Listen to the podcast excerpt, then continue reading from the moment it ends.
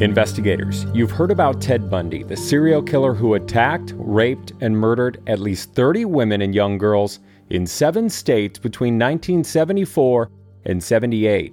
But you might not know all the details about the attack inside the Chi Omega sorority house at Florida State.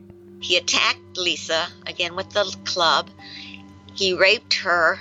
He did a lot of bad things and he bit her. He bit her buttock so hard that it actually ended up teeth impressions on her butt.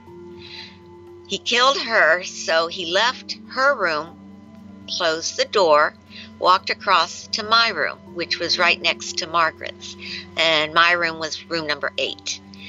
That's Kathy Kleiner, who was brutally attacked inside her sorority that night he was in a frenzy by now. He had killed two people, two women. He hadn't killed in a while since he had moved to Tallahassee, and he was just like a rabid animal. Her story of survival, facing Ted Bundy in court, and the shocking revelation that there might be more victims out there, all in this episode.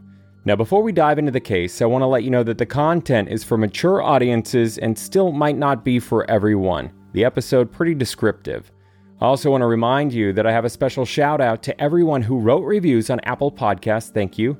It really helps independent podcasts like this one get noticed, so please subscribe, rate 5 star, and write a review. After the episode, I'll also share with you details about American Crime Fest that I'll be speaking at, and Kathy might be there too. And I'll tell you about a couple podcasts I think that you're going to like. More on that after the case. Surviving serial killer Ted Bundy. Investigators, you're on deadline.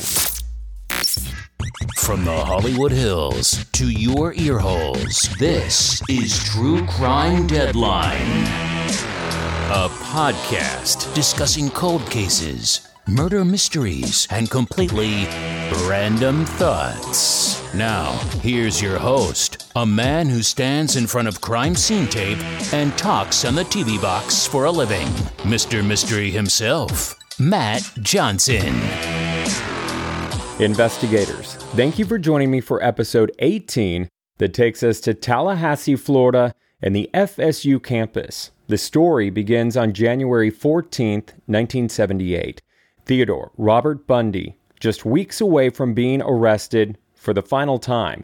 By now, he has murdered dozens of women and girls in Oregon, Washington, Colorado, California, Idaho, Utah, and Florida, cutting off many of his victims' heads that he hid in his apartment.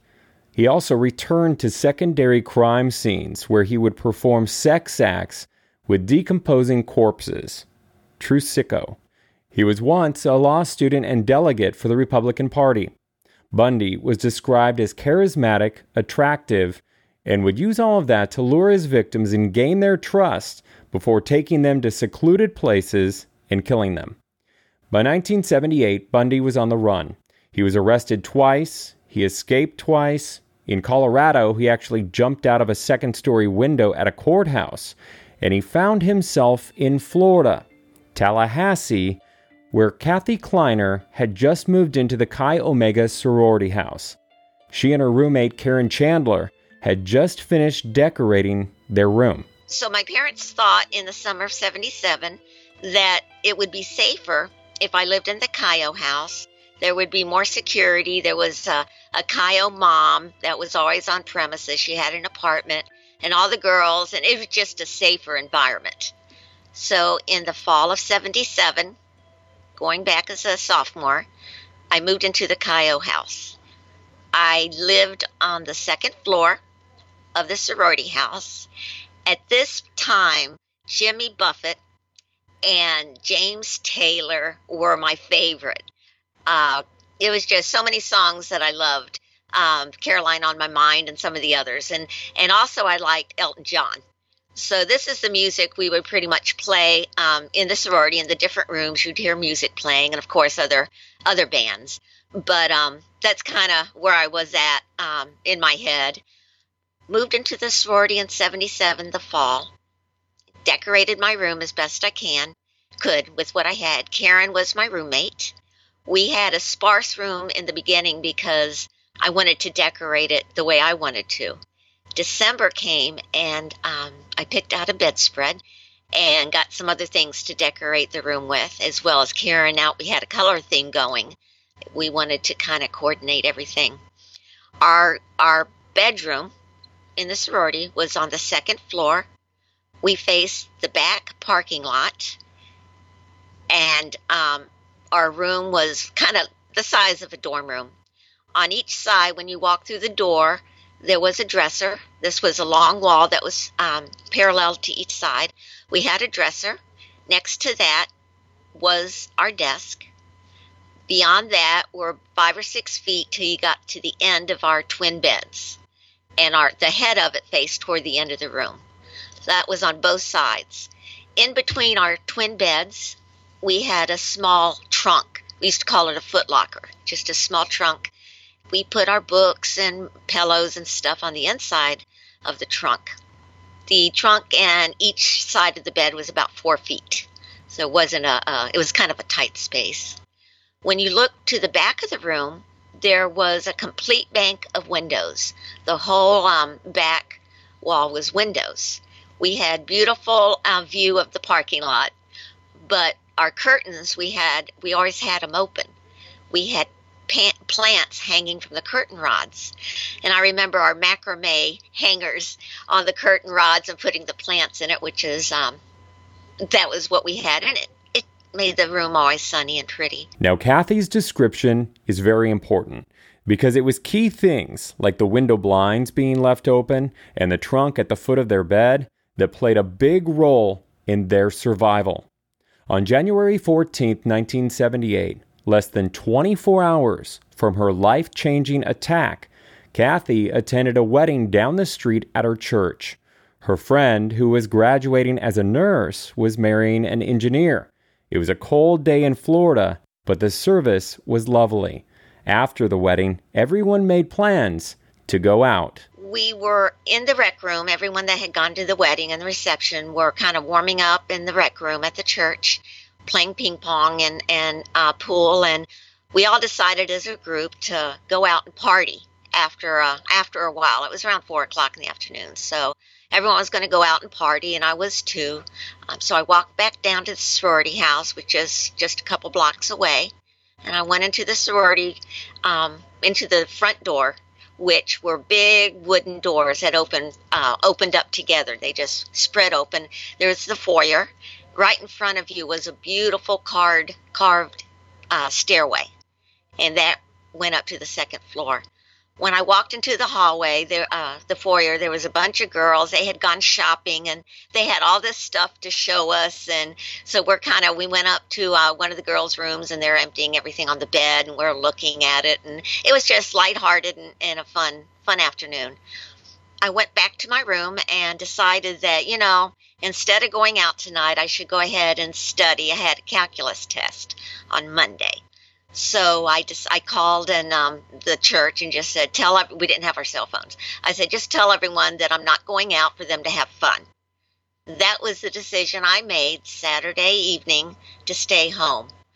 I got my calculus book and my notes and paper and I I propped myself up on the bed and started studying.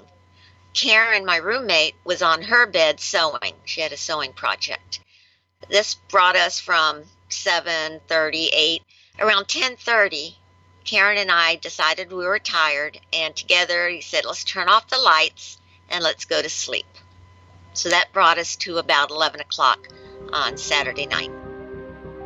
A few hours later Ted Bundy entered the sorority house. From the rec room door the lock was broken. He grabbed a log from the firewood stack next to the door and made his way up that huge grand staircase. He then killed Lisa Levy and Margaret Bowman. I'm assuming you didn't wake up during that time. What woke you up? Um, you're right. He came through the um, the sorority house back through the rec room. We had a door that led to the parking lot. It was a combination door. The combination was locked for a couple days, so you just pushed the door open and it just opened up and that was outside and from the sorority room outside. Bundy did come in through that, excuse me, through that door, Next to the door on the outside was a pile of firewood that we use for the fireplace. He literally picked up a log and went through the house and walked upstairs to our room, uh, our floor. We were on the second floor. Margaret's room was the first door on the left when you walked up the stairs. Bundy went in, and now we didn't know it was Bundy. Somebody went in, struck her with the log so hard that it, uh, she passed out, strangled her with a pair of nylon stockings, pantyhose, and then took the sheets and pulled it right up over her head to her chin so it looked like she was sleeping. Margaret's bed and my bed were back to back with the wall in between. So I didn't hear anything. Bundy was very quick and very swift and very good at what he did, not letting people yell out and um, try to protect themselves. I heard nothing. After he killed Margaret, he walked out the door and just right across the hall, but you know, 10 feet, opened the door, closed it, and that was Lisa Levy's room. He attacked Lisa, again with the club. He raped her. He did a lot of bad things and he bit her. He bit her buttock so hard that it actually ended up teeth impressions on her butt. He killed her, so he left her room, closed the door, walked across to my room, which was right next to Margaret's, and my room was room number eight. He was in a frenzy by now. He had killed two people, two women. He hadn't killed in a while since he had moved to Tallahassee, and he was just like a rabid animal. He was just like on a uh, on a run. He opened our door with such force that it it hit the wall on the other side. So he slammed it, uh, swung it open. It was loud, and I kind of woke up a little bit. I was sleeping on my left side on my um, on the bed, and I heard that, and I kind of started to open my eyes a little bit to start to focus, and then I heard a big, big noise, a big clutter of noises. Whomever this was tripped over that trunk that was between our beds. It was dark out, so the trunk wasn't seen. He tripped over that. Now I'm waking up enough to open both eyes, and all I saw was the silhouette of a shadow of a person standing next to me, all black, all dressed in black. He had a black knit top, and um, as I'm laying there, I saw him rise his, raise his arm up over his head, and I could tell he had something in his arm, and it was that piece of firewood. He slammed it down on my face with such force that my jaw was blo- broken in three places. My cheek was at, from the corner of my mouth up to my ear was cut open. You could see the inside of my mouth. I almost bit my tongue off, and he shattered um, my my shoulder from when he hit it. My roommate Karen started to stir. So he went right over to her side of the bed with just a couple of feet. He hit her with the club as well. And she tried to defend herself. I think she heard what was going on or saw what was going on in, on my side.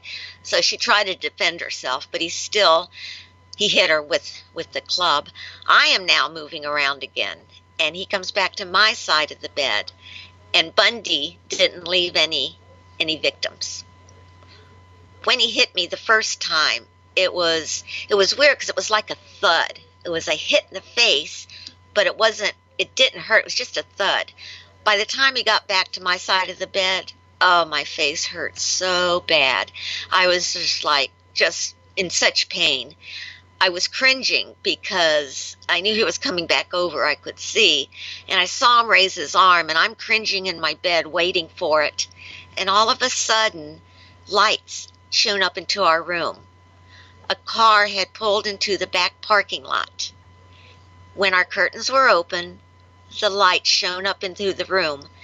And I could see I could see him jerking and and like didn't know what to do and he was really animated and then he spooked and ran out the door.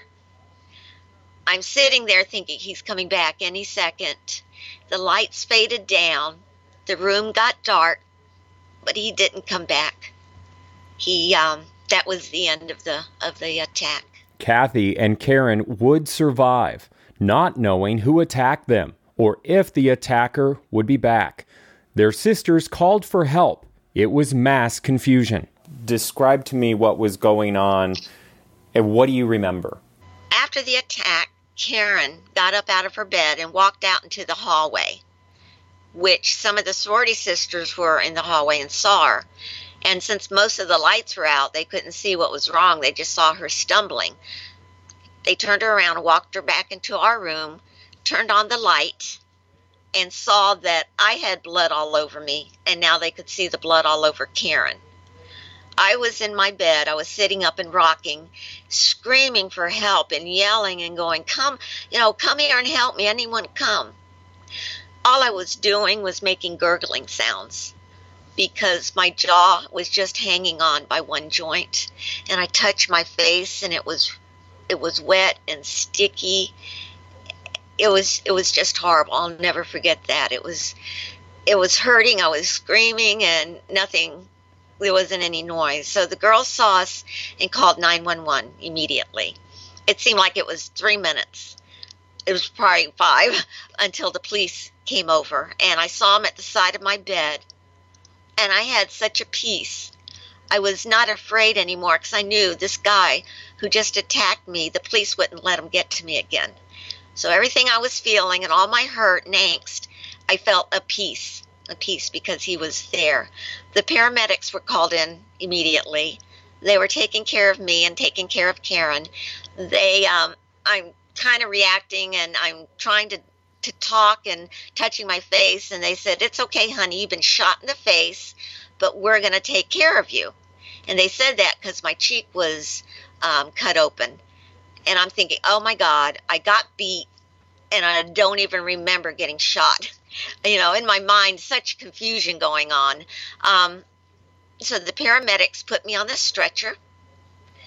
They took me down these beautiful wooden staircase and they went to take me out of the door of the front door.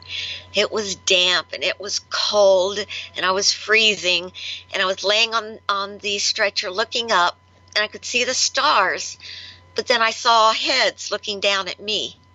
So I'm laying there and I see all these heads looking and I'm thinking what are you know what are they looking at? What's going on? I didn't know the extent of what happened. They walked a couple more feet and I was so cold and then I saw all these lights. It was the fire truck lights and the ambulance lights and the police car and the everyone was talking and the box the radios were squawking. And I thought I was at the carnival. In my head, I went to a carnival. And I love carnivals. So that was a safe place for my head to go without I was I was so scared and hurt and so bad and I just was at the carnival. So that calmed me down until I got into the ambulance, which again, the police officer was there. So everything chaotic and hurting, and I knew that guy wasn't going to come get me again. So that gave me uh, a bit of peace as well. I was taken to the hospital, to Jack's, uh, Tallahassee Memorial, into the ER, scared and cold. And the first thing I see was my girlfriend's face who had just gotten married that day. She was a nurse in the ER and she looked down at me and she smiled and said, You're going to be okay. So now everything that's going on, they gave me medication, um, and that's when I lost memory of what was happening. When you're at the hospital, and um, thank God your girlfriend is taking care of you and you have her there. From what I understand, there was also a policeman at your door for, for however long you were there. Yes, when I re, uh, came out of the hospital, uh, the operating and into intensive care, I had my own room. And they took me into there, and I looked. My face was bandaged, just as you would imagine on TV. It was all wrapped with my eyes swollen, and um, I laid there in my room, and there was nobody in there with me. And I could see the cop sitting, you know, in a chair, like almost in the doorway. I mean, he was like blocking the door. And I'm just again trying to yell and scream, what's going on? And now my jaw is wired shut. My face was round, um, bound up, and I just was laying there and I was tapping things and moving things so that I could make noise. And he looked around and came in. And, you know, I'm like, what's going on?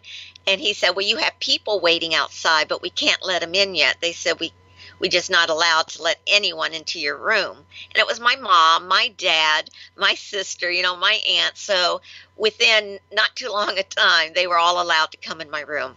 Have uh, police figured out that it is Ted Bundy as the suspect that went into your dormitory? No, they uh, they had no clue who who was who it was. They kept asking me questions. Did you know him? Did you see him? And you know, I kept shaking my head because I hadn't seen him. I didn't know him. And all the boyfriends of all the sorority sisters were inter- integr- interrogated, and um, so they didn't know who it was. They um, they had two therapists come into my room and hypnotize me to help the police see if I could come up with any faces or names or anything. They I did come up, but it did allow me to tell my story with such detail because I said it under hypnosis. I could hear myself talking and I thought I was making it up. And, you know, here I am, you know, trying the best I can to talk and saying this stuff. And that's, that's why I know what happened that night. Um, it was about a week I was in the hospital. It was time for me to fly home to Miami to where my parents lived. The, um, Ken Katsaris was the sheriff. He was wonderful to me. District attorney was just, just bigger than life to me and took care of my parents and were very um, passionate and just very nice. But they wanted me to go back to the sorority house before I went to the airport because they wanted to see if anything was missing from my dresser or my room or anything. And of course, I didn't want to go, but that beautiful wooden staircase seemed like it was miles tall. I took the first step and I had two police officers holding my elbows to help me. And I took the next step. And I don't know how long it took me to get there, but I got to the landing. I turned around. The first door was Margaret's, had yellow crime scene tape. And then I looked to the next side, and Margaret's door, they were both closed, had yellow crime scene tape. The next room was mine, and it had crime scene tape everywhere. The door was open. Lots of people were in there police officers, people in gowns, and just confusing to me. And I looked at my dresser, and it was covered in, in black dust that they use for fingerprints. It was, you know, I'm like, I, I can't tell if anything's stolen. You know, I, I, I can't. And um, they asked if I used red nail polish to fix my stockings and I said, Of course not.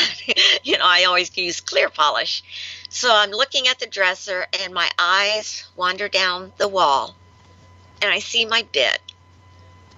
And that beautiful bedspread that I had picked out, and it was a happy time for me, was covered in blood, and it was brown now. And my pillows and the wall, and it was it was hard to look at but I'm glad I did because it gave some concrete thing motion in my eye that this really happened. It happened here. I was attacked, and I, I wasn't making anything up, that this was reality.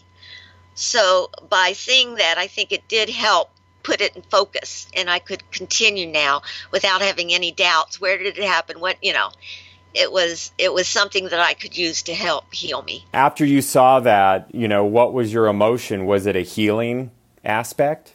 It was after I um I saw the room and I slowly walked back down the stairway uh, stairwell. I um was taking a car to Miami to the airport. My parents and my sister we were flown back to Miami.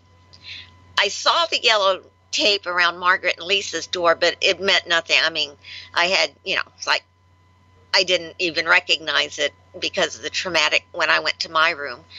I didn't hear about Margaret and Lisa for weeks after the attack.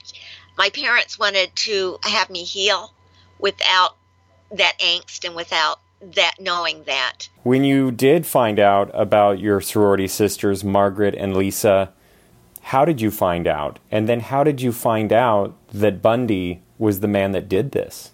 I um tried to read the newspapers at home in Miami. My every time I opened the newspaper, it was all cut up and cut out. My par- parents were trying to protect me still, have me in my little bubble of um, healing, and you know, not to get upset about anything.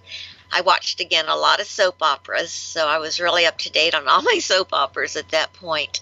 I did see the news. They tried to hide that from me as well. It was everywhere. When I saw Karen and um, Margaret's face, I mean, Lisa and Margaret's face on the television, I got the story of what happened at that point. And of course, it upset me very, very much. While I was recuperating, well, they caught um, they caught Bundy a couple of weeks later. He was trying to uh, leave the state of Florida by via Pensacola. He was caught for a traffic a traffic stop and a stolen tag on the car. So he came out of the car, and the police said, you know, come out. And at that point, they didn't know who he was. He was a good-looking guy, you know. And um, he said, you better take me now. And he started to run. And the police tackled him and said, you don't know who I am.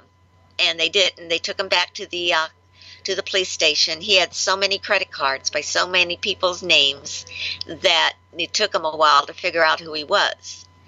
At this time, at this time, um, back in 78, the police in Utah did not talk to the police in Florida. They didn't exchange information. Florida had no idea that this person had killed, you know, the women there, had gotten, uh, had escaped twice, and could have been on the way to Florida. They didn't know. When they found out that his name was Ted Bundy, it didn't raise any flags or anything again until they did the fingerprints. That's when they put everything together, and they um, they knew it was Bundy that had attacked us. When they find out that it's Bundy who attacked you, how do you find out that it's Bundy that attacked you, and what was your reaction to that? Um, I didn't know who Bundy was. He wasn't on you know anything I knew. It was Ted Bundy, and we didn't have computers back then to look it up.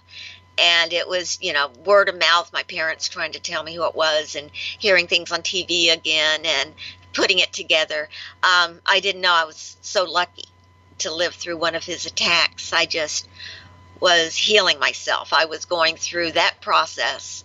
And one of the things that did happen to me uh, early on of my recuperation again i was in florida I would go to the room to my kitchen, and my parents had a yellow princess phone on the wall with a long cord, and I would sit at the table and I would call the sorority house. My jaw was wired shut, so I could talk like this. If you clench your teeth, that's the best you could talk. I'm Kathy Kleiner, and I asked to speak to different sorority girls. The pages, I mean the um, the rushies would um, answer the phone. So the pledges would take my message and said they would pass it on. I did this every day for a couple days. I was so bummed out. I was so depressed. No one ever called me back. My sister and mom said, "Don't don't call anymore. You know, when they're ready, when you know, they're busy. When they have time, they'll call you back." And I was calling so much because I wanted them to wrap their arms around me and tell me that I didn't do anything wrong, again, you know, it was just things in my head, and I needed that love and that reassurance from them that you know they didn't throw me away and I didn't run away that it was okay. It was okay. I had to leave. And they never called me. They never got back to me. Years later Susie White my friend from high school and was in the college and Chi O passed away. She it was like two years after Bundy, um, after Bundy's attack. I remember I went to the funeral home to the um, to the wake with my friends from high school. We were all going as a group for Susie, and we were all upset because she was our age and um, she had a heart attack. So we're all. I get to the memorial to the funeral home, and I walk in, and there's all these sorority girls all these Chi Os that I didn't even in my head expect to see because she was Susie from high school, not Susie Chi O. they oh i don't even know 12 15 of them must have been there and they all came over to me and and group hugged and wanted to love on me and blah, blah, blah, blah. and i pushed them away and i said i don't know where you were when i needed you you're here now and i don't need you and i pushed them away and i said i'm here for susie my friend from high school and i don't need anything from y'all anymore one of the girls told me they were instructed by Chi Omega, the corporation, to not have any contact with me because Ted Bundy would be associated with Chi Omega. New pledges would not want to join Chi O because of the relationship with Ted Bundy. Therefore, the corporation wouldn't get new money from new pledges, and it was not going to be good for the sorority no contact to Kathy. Let's make her go away. And they did. They listened and um, and they did. But you know, they're young, they're scared, everything's going on. They were told not to contact, so they didn't. They didn't think about it. They didn't think of, oh, she needs us. You know, that didn't go through their heads. I'm sure it was just told what to do and did it. Now, after running from the Chi O house, Bundy broke into another college student's room, attacked, and raped her. He also kidnapped, raped, and killed a 12 year old days later. He was arrested after a traffic stop and trying to run from an officer. Bundy had 12 stolen credit cards, a stolen TV, and was driving, you guessed it, a stolen van. In June of 1979, Kathy would face him again for the Chi Omega murder trial. The trial was moved to Miami and covered by more than 250 reporters from all over the world. This was the first trial shown on TV in the United States. Talk to me about the trial. You stared at him and gave your answers. Talk to me about this experience and, and how you were able to do that and how he responded. Um, the trial was in Miami. My parents went a couple days but um, it was it was hard on them, so they didn't go. I never went and sat and watched the trial. My day came to um, to testify. They had all of us who were going to testify and speak in like a conference room, all of us together. I saw the paramedics who had come to my side of the bed, and I just loved on them. And they were like, "We didn't think you were going to make it. You know, you were so beat up." And I'm like, well, thank you so much, of course. Um, just hugged on him. My turn to go into the courtroom and testify. And they called me in, and I went in the back, back door. Remember, I had a red dress with white piping around it because I thought red was a strong color. So I went and sat down in the witness stand, and um, I sit there and um, did my oath and I sat and then I looked around to get the lay of the land to see, you know, what was going on in the courtroom, what everything was doing. And I saw the prosecutor table and I, you know, saw the people I knew who'd been working with me and I saw the audience back there. It was a full house. And then my eyes swung around and I saw the defense side of the room. And in the middle between two attorneys was Ted Bundy.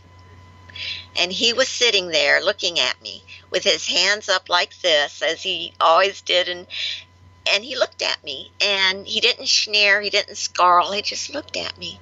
And once I found him, I looked at him. Now, this is when the prosecution are asking me questions. You know, pretty straightforward what they said with, and I don't even remember answering them. I don't, I couldn't tell you one of the questions, but I was just focusing. And in my head, I was going through that night what he did, and that I was sitting there in my pretty red dress, and I was looking at him, and I was on the other side. I felt, I felt strong. I really did. Um, I could have been there three hours or ten minutes. I couldn't tell you how long I was on the stand. The process, uh, the defense attorney asked me some questions, and I had to concentrate on what they asked. There were like two or three questions. The last one being, "Is this the man you saw in your room last night? I mean that night that attacked you?" And I said, "I don't know. I don't. I don't know. I can't." And I was so upset because I wanted to help convict him. I wanted to be one of those things that pushed it over and I couldn't, and that'll always hurt me because I couldn't help with the with the case. We can we can say this man was evil.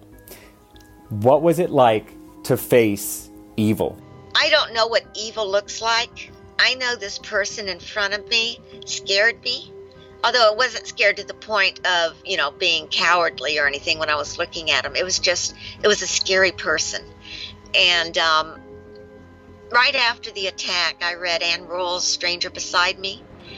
To me, that was healthy to read because I got the picture that Bundy was flesh and blood, a person, and then he was the evil side, the demon.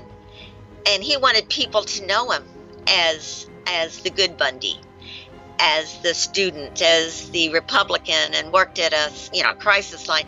That's what he wanted us to see. So I I knew there were two sides, and I knew the person in front of me was real, but that part of him that he hid from us was so scary, and um, I couldn't even comprehend the value of of my life being spared that night. Have you made peace with Margaret and Lisa? Have oh, you? Oh, um, I don't think I ever will. Margaret Margaret was so vivacious and so beautiful and had such poise and had long hair parted in the middle. Um, she was just she was just beautiful. I could go to her anytime and get answers to any questions and um, I wasn't really into her circle of, of friends because they were all, you know, the older sisters. Uh, Lisa, um, just right across the room from mine, was always down to earth and laughing, and kids were, all, you know, girls were always in her room, and we do our nails and talk. So I was closer to Lisa. Um, I don't know that I'll ever get over what happened to them. I know I have. Well, I'm not over it. I'm I'm walking through it. I know that to their parents, it just happened yesterday. When you think about it, you know, I've had these years to uh, to go through it, and I'm sure if you just mentioned, I mean, it was yesterday the pain that would hurt them. So I've never reached out to them because of that feeling. You know, I didn't. I need didn't need to see them to say, "Look here, I'm alive. Sorry, your daughter's dead." You know, I just I couldn't understand why I would do that, so I never reached out to them. Bundy would turn down a plea deal and was found guilty of burglary and the murders of Margaret Bowman and Lisa Levy. He was sentenced to death, but wouldn't die for another 10 years. Meanwhile, Kathy was dealing with trauma and trying to move on with her life. She had gotten married and was raising her son and started working, and at one point had another brush with death. While I was married, I went to work at a bank as a bank teller. This was in a small um, small place in Boynton Beach on the um, east side of Florida.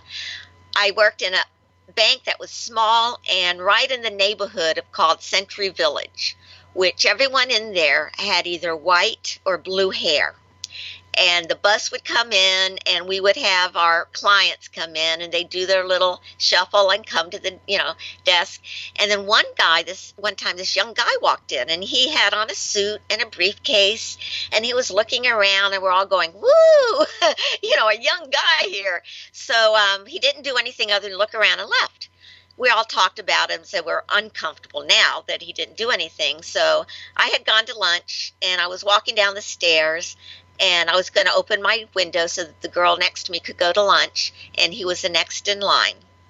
And I was going to be the next available teller.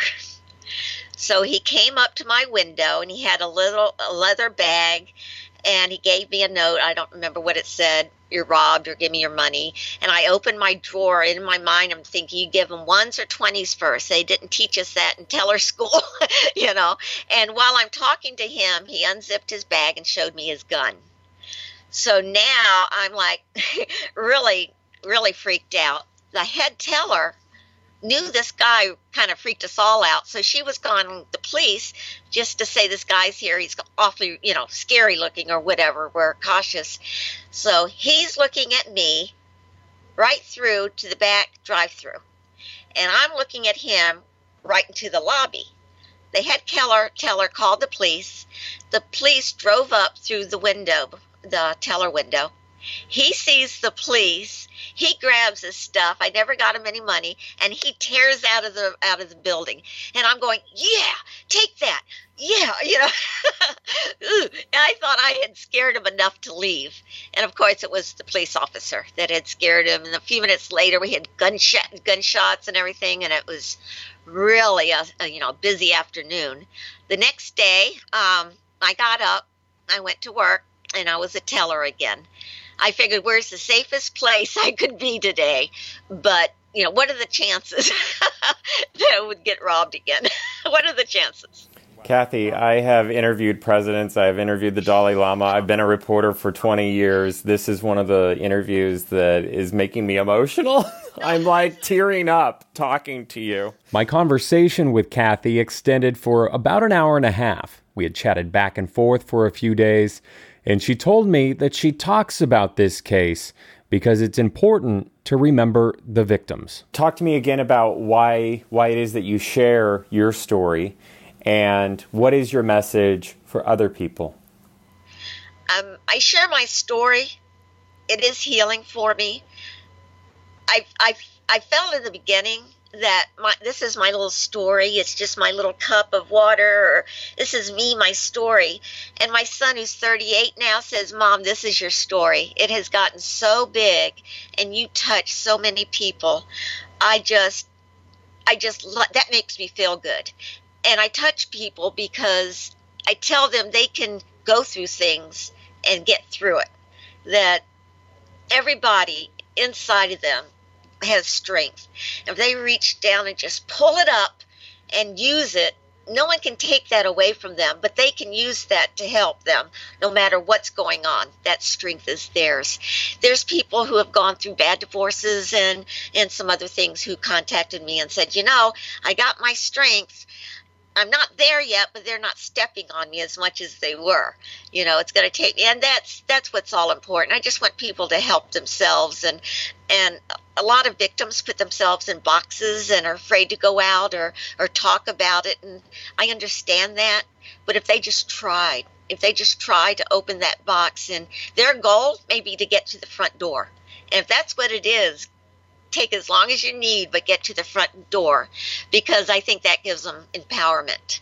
And then they can open the door and see what's what's on the other side. I used to always say you got to keep running because God's going to put another hurdle in front of you and you have to jump it because you know to see what's and now i'm pushing the hurdle like a linebacker i'm pushing because I want to see what's on the other side. I know there's something good on the other side for me, and and I just want people to know that that they too can be strong for whatever reason and they can help other people be strong as well and i've gotten a, a couple of comments uh, you know i'm so sick of talking to bundy you know hearing about bundy and my reaction was uh, unless you know how he killed his victims what he did to them and who they were you haven't heard enough about bundy because all they're hearing again is one-sided and they don't they don't hear the rest. And that's what's important. Um, a serial killer, in definition, means you have victims. And each of the victims had a life. And they were all young women, and they had goals and they had dreams. And he took them away from all of us, from their family, from this world so soon. And he did horrible things to them. And that just, that breaks my heart. That the victims and not having a voice and I feel like I want to stand up for them. And of course, I can't say enough for them. I mean, you see a book with about Ted and you look up the victims and we're like half a paragraph. You know, that's all the victims in there. And it's so sad. They're- On January 23rd, 1989, Ted Bundy was finally executed.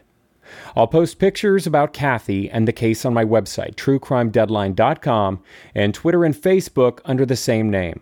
After the episode, stay tuned for a special shout out to investigators who wrote reviews and a special announcement about a few podcasts I think you might want to check out. But before I let you go, I want to leave you with this. Before Ted Bundy was executed in the state of Florida, he started talking.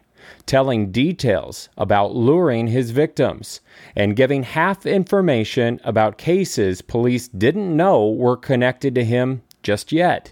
He was trying to share just enough information to stay alive. Do you think that there could be more victims out there with this case?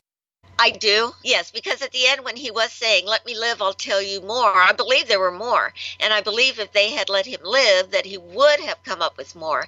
And there's so many places he could have hid them. He, um, he mentioned that he would put a body in one place, take the head, put it in another county, take the clothes, and just strewn them all around. And they never put it together because one county didn't talk to the other state and it was just pieces of body they found.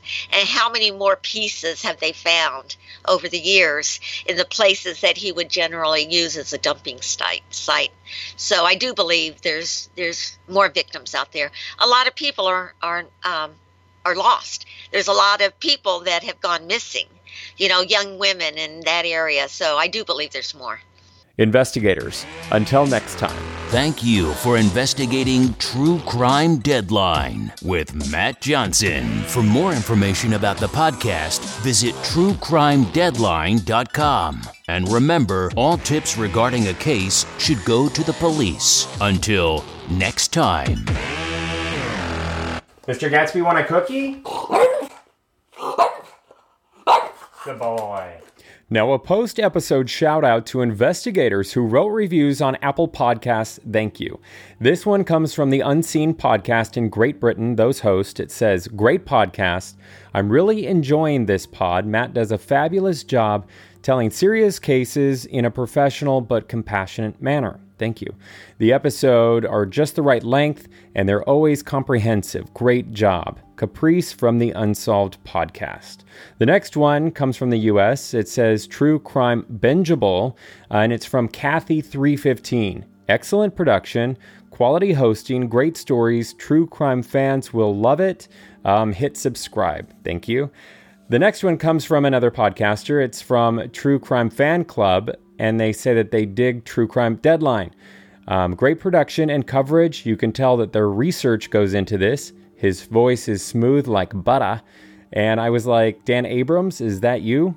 Overall, you will like the well researched and well presented true crime, and you're going to want to hit subscribe and their name is pretty cool. It's under Bossy Pants. So thank you. Again, writing reviews really helps independent podcasts like this one get noticed. We're up against networks, studios, TV channels. So thank you. It's easy, it's free. Hit five star, subscribe, tell a friend, write a review. Whew.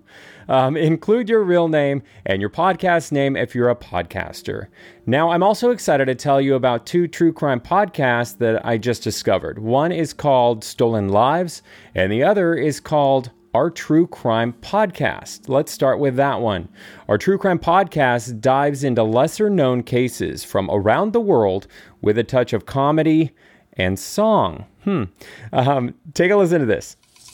Hi, this is Edward October for OctoberPodVHS.com, here to tell you what people are saying about our true crime podcast. A thread store in Arizona says, too much dribble and slang. These ladies obviously enjoy their own humor and sound high. Hey, at least they called you ladies. Benny from Idaho says, your topics are so appealing, but a three person pod is difficult enough to follow without banter? Um, our true crime podcast only has two people? Wait, wait, wait, wait, wait. Where's the other 100 five star reviews? Can somebody give me the five star reviews? Oh, okay, here we go. Much better. Luscious Lee says, Stand up. Five stars. You girls are funny AF. I especially love the me and Mrs. Jones rendition you sneak into the recording.